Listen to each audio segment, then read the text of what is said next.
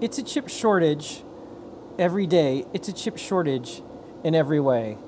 Lady Ada, what is the chip that you would really like to have that is currently not available? Okay, so this week's chip of the non-existence of the week is the Bosch BNO 055. Where? Makers, engineers, and roboticists love this chip. I miss you so much. It's a combo at SAMD20 with like some Bosch, I think like a BMX 055 or something, uh, nine DOF sensor, and it does fusion and it like emits all this data that's like pre-calculated. Um, it can uh, pre-cal, you know, it does a calibration for the magnetometer.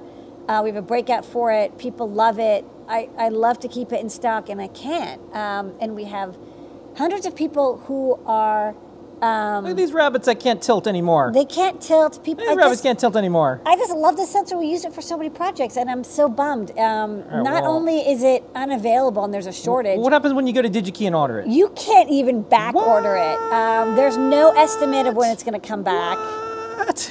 It's been it's bad. It's it's this is one of the most um, unobtainiums of unobtainiums, and it's it's a bummer. There are there is an NXP 9 DOF sensor that we have in stock. You know, ST has a 9 DOF sensor that's also unavailable, but the BNO 055 kind of it was a one-stop solution to um, doing orientation measurements without a lot of calculation. So I'm I'm saddened to say that it is affected by the chip shortage.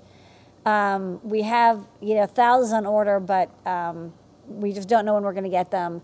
So if Please, if, Mr. Scrooge, I'm just a street urchin. if Mr. So- Bosch is listening, So please, Mr. Bosch. So um, here's the thing: if if you could, I, I know you would, if you had like wishes, you'd wish for more wishes because that's what you're supposed to do. But you, you wish like world peace and you know everybody's happy, uh, everyone loves themselves, love each other.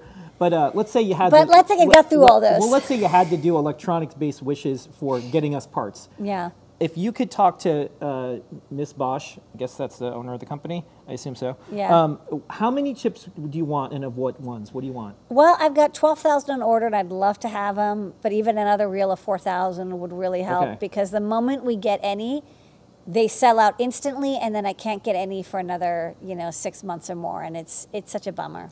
Okay, so um, we're going to do this every single week. This is just one of many for the chip shortage.